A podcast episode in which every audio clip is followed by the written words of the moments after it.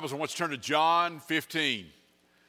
John 15. Last week we began our journey to the empty tomb by being encouraged to pray about inviting others to come and see because Christ has a lot to offer.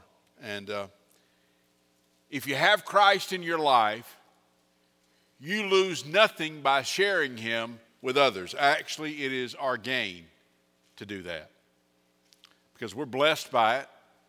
We become stronger in our faith by it. And so we ought to be busy about it. All of the Gospels build up to the last week of Christ. And that week starts with the triumphal entry into Jerusalem. Jesus rides in on a donkey. The reason he does that is to fulfill prophecy. Zechariah 9, verse 9 says, Rejoice greatly, O daughter of Zion. Shout aloud, O daughter of Jerusalem. Behold, your king is coming to you. Righteous and having salvation is he, humble and mounted on a donkey, on a colt, the fall of a donkey. His way was paved by laying down garments. That speaks of royalty. That's what you did for kings. It was also marked by people laying down palm branches, which speak of peace. What it paints the picture of is a humble king coming in peace and claiming his place. As he came, they cried out, Hosanna, which means save us, which is the proclamation of the Messiah. They said, Blessed is he who comes in the name of the Lord. That was originally spoken about those who were approaching the temple for worship. Here it is to announce the Christ as Messiah, the one that actually fulfills everything that the temple amounted to. Shortly after he entered, he makes his way to the upper room to share a last supper with the disciples before he would go to the garden and be arrested. He washed their feet there. Peter was in the room. Peter didn't feel comfortable with him washing his feet. He knew that was the lowest of the servants to do that. He didn't feel comfortable with that. And um, so Peter, um, he's that dude that always thinks and says it, you know, or says it before he thinks it, or something like that, you know. If you've got a big mouth, you sympathize with Peter, okay? And um, so he says, Look, you're not lowering yourself to wash my feet. I'd never let you do that. Jesus responds and says, If I don't wash you, you have nothing to do with me. And Peter says, Well, then wash all of me. You know? I mean, he really didn't get it. he really didn't. And Jesus said, I've washed your feet, now wash others. In other words, what he was telling us is, I've served you at the lowest level, because the foot washer was the lowest servant in the house, washing the dirt and the grime off of the feet as a greeting to folks, almost like taking your coat. Instead, they'd wash your feet. And it's Christ's way of saying, do whatever you need to do to serve other people. He begins the meal like that. During the meal, he confronts Judas, the traitor in the bunch. And Judas goes on to make a decision that will ruin him quickly. Peter speaks up again and says, I'll never deny you. And Jesus says, Sit down. You'll deny me three times before the sun comes up, basically. That's when the rooster crows, by the way. He continues to speak to the disciples in the longest teaching and training time that we have anywhere in Scripture of Jesus. There are 156 verses of his teaching dedicated to the upper room and everything that he said and everything that he prayed. The Sermon on the Mount is only 110 verses. That's significant. The timing of the event is significant. It's the last thing he says to him before he goes to the garden to be arrested. The teaching that he gives them is primarily for them after he would no longer be physically present with them. We are a people that live today in Christ when he's not physically present with us. So it's a word for us. And then the training that he gives them is amazing. He begins by, by talking about how he is the way, the truth, and the life. And he gives us an assurance for salvation in the here and the now. And he gives us assurances that he'll always be there for us, that there's more to eternal life in Christ than what this world has to offer. This ain't all there is, folks. And he's very clear about that in the upper room. And when he has died and been buried and rose again and ascended, he assures us that we will not be left alone. We, we will not be comfortless. The Holy Spirit will come. The Holy Spirit will empower us, He'll guide us, and He'll use us. And then He closes His time in the upper room in John 17. It's often called the high priestly prayer because Jesus closes out His time in the upper room praying for His disciples. As He progresses through the prayer, He prays for those that the disciples will reach as he continues to progress, he prays for those that will be reached by those that are reached by the disciples. Do you know who that is? That's us. He's praying for us. And do you know what he prays for us? He prays for us to be unified for his cause so that all the world can see him for who he is. Now, you're going to be glad to hear what I'm about to say because I will tell you that John chapter 13 through 17 is too much teaching for one time. Okay? I, I could literally spend a year of Sundays teaching John 13 through 17, and I'm not gonna do, I'm not gonna try to squeeze five chapters out of you this morning.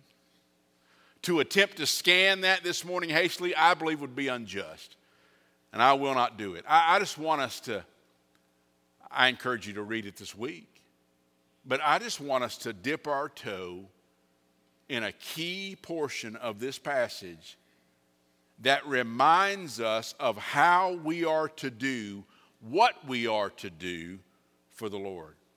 I just want to take a few moments, you're going to love this, to look at one verse. one key verse. It was key for them that day. It is key for us today. He goes on to define what this verse means, and the Apostle Paul spends a lot of time defining what it means. It's John chapter 15, verse 5. And Jesus said, I am the vine, you are the branches. Whoever abides in me and I in him, he it is that bears much fruit, for apart from me, you can do nothing. We are to bear fruit. Uh, how do you bear fruit when you abide in Christ? Well, Scripture shows us that, and it's a, it's a lot more broad in scope than you probably thought because when we are saved, when we surrender our lives to the Lord Jesus, we are indwelled with the Holy Spirit. And when our lives are hooked into the vine, getting a full run of the sap from the Lord, our lives produce fruit. Just like a healthy branch of a fruit tree produces fruit. So, what kind of fruit are we to produce? Our fruit ought to be characterized by character we ought to produce a fruit of character. There are obvious traits in the lives of folks that are right with the Lord. Paul put it this way in Galatians chapter 5, verse 22 and 23. He says this, but the fruit of the Spirit is love, joy, peace, patience, kindness, goodness, faithfulness, gentleness, self control. Against such things, there is no law. Now, I will tell you that the fruit of the Spirit is not for you to pick and choose what fruit that you want. Instead, we're responsible for all of them to, to, to live it out. And, and listen, he's not talking about being fake here either. As disappointing as it would be if you saw a big, beautiful basket of fruit and said, Man, I want one of those apples right off the top, and went and grabbed that, and it was one of those plastic things, you know? that looks so good, but in reality it's not. Sometimes Christians can be just as fake as that. They can be just as bad as that. Real love is not, is not smiling or even telling people that you love them. Real love, 1 Corinthians 13 7 says, always protects, always trusts, always hopes, and always perseveres. Now, I will tell you to be clear, because I don't want you to misunderstand me. When you love somebody, you ought to tell them. Men, I'm particularly speaking to you this morning because it's not manly sometimes to, to we, we think it's not manly to, to, to, to tell somebody that you love them. But the reality is, it's not manly to not tell them. Those that God has entrusted to you, that you love them. Reba McEntire sang a song years ago called The Greatest Man I Never Knew, and one of those lines says, He never said he loved me, guess he thought I knew. And she's talking about her daddy. Your family, your loved ones need to know it by how you live it and how you tell them. And if you're dropping off a teenager at school, you roll the window down or let the window down and you yell it out to them. They love that. You tell them how much you love them right in front of all their friends. It's great. It's great. They deserve it. Instead of fussing and fighting, have joy. Instead of factions and feuds, promote peace. Instead of bringing discord, be patient. Instead of being selfish, be kind. Instead of living without restraint, embrace genuine goodness. Instead of envying everyone, be faithful. Be trustworthy. Be, be dependable. Instead of being jealous and resentful and revengeful, be gentle toward other folks. Instead of being filled with rage, exhibit self control. It will stand out in the society that we live in today produce a real basket of fruit, not that plastic Sunday morning fake stuff, but the real stuff. We're to be people bearing the fruit of good character. We also are to be people who are bearing the fruit of compassion. And that's what he talks about in this context. Because he says in John 15, verse 12, This is my commandment that you love one another as I have loved you. Now, if you really want to know what a verse is talking about, read the verses around it. And the verses around it point exactly to that. Now, if you love God, you obey Him. And He's telling us to reflect that kind of love that He has for us. He goes on in verse 13 to say this Greater love has no one than this that someone lay down his life for his friends. You're my friends if you do what I command you. We, we live in a day when there's a lot of lashing out. There's a lot of pointing fingers at somebody else, and many things are done and said in a hateful attitude. And I will tell you, it is so easy for us to jump right in that fray, to be just a part of that. If that's the where the world's going to be, we'll set them straight. We'll, we'll do just like they do. That don't set anything straight. That just joins the fray. Let me be clear about something just because you think it does not mean you need to say it. It does not mean that you need to type it. It is best not to show all your inner feelings on social media. You're to love people that you don't agree with. You're to love people that you're not very happy with. He goes as far as telling us to love folks that we'd rather not even tend to. We're to love folks like the Lord has loved us. And man, I'm telling you, the Lord has looked past a lot in our lives, hasn't He? He's loved us enough to forgive us of those things. He's loved us enough to die for those things. And in return, we share that same kind of love for each other. If you've asked Him to forgive you, He's forgiven you. And He loves you so much that even in our mess, He died for us. And now He just tells us to respond by loving others. There's a fruit of compassion there. There's also a fruit of our conduct. how we are to act. Romans 6, verse 22 says this But now that you've been set free from sin and have become slaves of God, the fruit you get leads to sanctification and its end eternal life. Now, when Scripture speaks of sanctification, it's speaking of becoming more like Christ throughout our lives. It means that we are made holy. That means we're set apart by and for God. Does not mean we're perfect. We're not. It does mean that we're set apart for Him. And our salvation will be consummated in eternity when we are made more like Him. That's our glorification. But in the meantime, we are to grow more like Him. I like old Swindoll's uh, book, uh, the, the title, never read the book, I love the title. Three steps forward, two steps back. You know? That's how we live our lives. We make some progress and then we mess up. But you know what? If you take three steps forward and two steps back, you've made a step of progress. And the key to the Christian life is making progress toward being more like Christ. 1 Peter makes it very clear.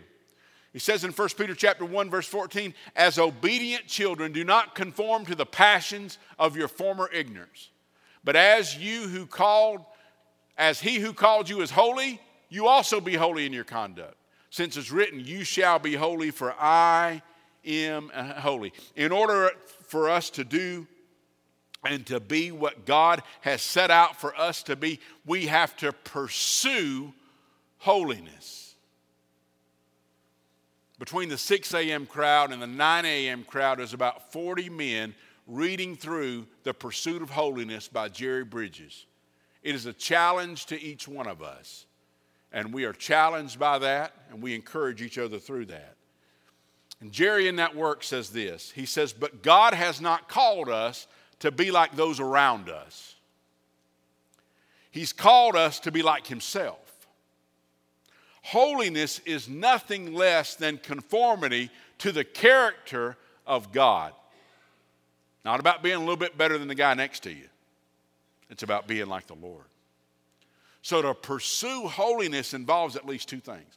One, it involves our diligence and our effort, and that is required to be pursuing holiness, and we are to be pursuing it. And I will tell you too, it's a lifelong task. You'll never finish it.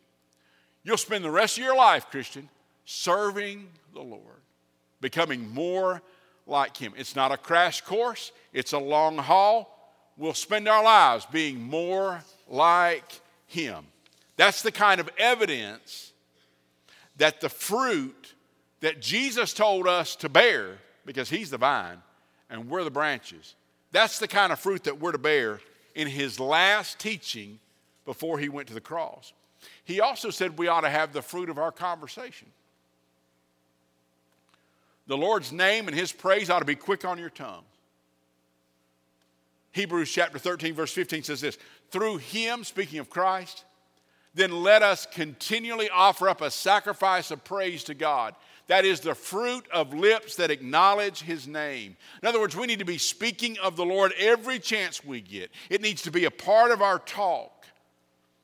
James chapter 4, 13 through 15 tells us to acknowledge our dependence upon him in the plans that we make. He says, Come now, you who say today or tomorrow we'll go into such and such a town and spend a year there and trade and make a profit. Yet you don't know what tomorrow will bring. What is your life? For, for, you are a mist that appears for a little time and then vanishes. Instead, you ought to say, if the Lord wills, we'll live and do this or that. Friend, friend, be careful. Don't assume other people know. Talk of your love. Talk of your praise. Talk of your dependence upon the Lord. The fruit of our conversation. Lastly, we ought to bear the fruit of harvest. If we live our lives of character, if we live our lives of Christian compassion, if we conduct ourselves with gospel conversations that are real and that are evident through our lives, God will use us and lead us to reach other folks. In Romans chapter 1, verse 13, Paul spoke of his hunger to come to them so that he could, quote, reap some harvest. Paul was hungry to reach people for Christ. And your hunger to see people saved is a sure sign of your faithfulness to live for the Lord. It's a sure sign of your faithfulness to pray for the lost. Lift them up. Ask God to move in their lives. Ask God to move in your life. Ask God to somehow allow you to be a part of that process, to see them come to know the Lord personally. Proverbs 11, verse 30 says, The fruit of the righteous is a tree of life. And I love the way King James put it. It says, And he that winneth souls is wise.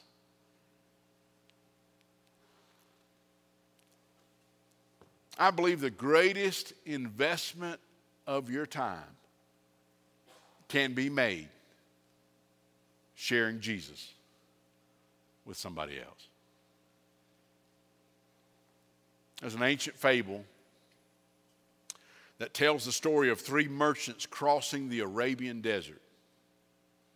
They were traveling on a starless night in order to avoid the heat, and they passed over a dry creek bed. In the midst of that, they heard a voice from the night, not knowing where it came from, commanding them to stop. They were ordered to stoop down and to pick up the pebbles from that dry creek bed and to put them in their pocket, and then to leave and to camp nowhere near that location. The voice then told them that in the morning they would be both happy and sad. They did what they were told. They picked up the pebbles, they put them in their pockets, they went on their way, and the next morning when they woke up, far away from that dry creek bed, they reached in their pocket and anxiously looked, and rather than finding pebbles in their pocket, they found precious jewels. And just like that voice had told them, they were both happy and sad. They were happy that they had jewels. They were sad that they left a lot of others behind. My friend, if you ever lead anybody to the Lord Jesus, you'll find it's the most satisfying thing in your life that you'll ever do. When somebody genuinely surrenders their life to the Lord and God allows you to be a part of that closing process. It's a blessing. I don't believe the half has been told, though, because I believe that if you will pray for folks to come to know the Lord, that you'll be a part of that process. I believe that if you'll share and you'll invite and you'll be anxious to, I mean, ready to, to share your love for the Lord Jesus with somebody else, God will allow you to be part of that process. God has a way of, of capturing somebody through several different means of contact along the way. And if you happen to be at the end of that, when they give their heart and life to the Lord Jesus, He just blesses you that much more because you happen to be a part of that. But, but you didn't do that. God did that, and He did it through a lot of other people working and moving all the time in their life. The jewels of heaven has to be the souls that we touch. And how some of them are, we see change in their life. And I am convinced when we get to eternity, we'll see folks that we didn't know they ever came to know the Lord. But if we had a testimony for the Lord and we lived it out before them and we shared with them, we know that somewhere along the way, we played a part in that process. But we didn't know the end result till we saw him face to face. It'll make you both happy and sad. Ha- happy for all those that's been reached and sad for those that you didn't share with. If it meant enough to Christ in the upper room to be the focal passage. I mean, we're talking John 13 through 17, and right smack in the middle at John 15 5, he says, I'm the vine and you're the branches. Without me, you can do nothing, but in me, you'll bear fruit. they got up from there just minutes later and went to the garden where he'd be arrested. He knew what was coming, he knew what to share. It was important to him then, it's important to us now. Let's make sure that our branches are healthy enough with our character, healthy enough with our compassion, healthy enough with our conduct, with our conversation, with our contentment to, to bear fruit, fruit that is fit to reach others for Christ. Because if that's the burden of Christ in the upper room, in his last sit down with his disciples before he went to the cross, if that's such a priority to him, it ought to be to us. And just quite honestly, there is never a better time than as we approach Easter. What an open door of opportunity to welcome, to invite, to begin a conversation with somebody about the difference that Jesus has made in your life. May God help us to be fruit bearing Christians. May He bless that path. With every head bowed and every eye closed, it's a challenge, folks. It's a challenge. And I asked you last week to pray that God would give you names and lay them upon your heart. And I ask you this week to spend time praying for those names, asking God to work in their lives, asking God to work in your life, asking God to work out just a way for you to invite. We'll make that process just as easy as possible for you with invitation cards that tell all the details. If you're shy and don't say much, hand them the card. Man, I'd love for you to come to this. But you know there's folks around you that desperately need Jesus. And if you've prayed for those folks, God's laid folks on your heart. Some of you have been like me, your card's too full. It ain't big enough. As God lays burdens upon your heart, let's be diligent. Let's go and see what God has in store for us and then come and see what he does in our midst. If you're here this morning and you've never accepted the Lord Jesus Christ, I want you to know that if you feel him drawing you this morning, you feel a burden to ask God to forgive you of your sins and to come into your life and to change you, I, I promise you today He'll save you. Today's the day of salvation. He'll work and move in your life as only He can. You don't need to clean up to come to Him, He'll clean you up. He'll make you right. You surrender your life to Him, give it over to Him. Maybe you're here this morning and you've done that, but you've never acknowledged that publicly, and you need to do that. It's not a private decision. Everything Christ ever did said it was public. He'd just look at folks and say, Come follow me. And they'd, they'd come on, or they'd decide not to come on. So I encourage you to make a decision to follow him today. Maybe God's drawing you to be a part of this fellowship. You know that God's leading you to be a part of this church. Join us along the journey. Help us do what God has called us to do. Or maybe you just need to get your heart right today. To just come to this altar or have a pastor pray for you, to ask God to do a work in your life. I don't know what God's telling you to do, but I know you'll never be satisfied unless you follow Him. So let's be obedient today. Heavenly Father, lead and work in our midst.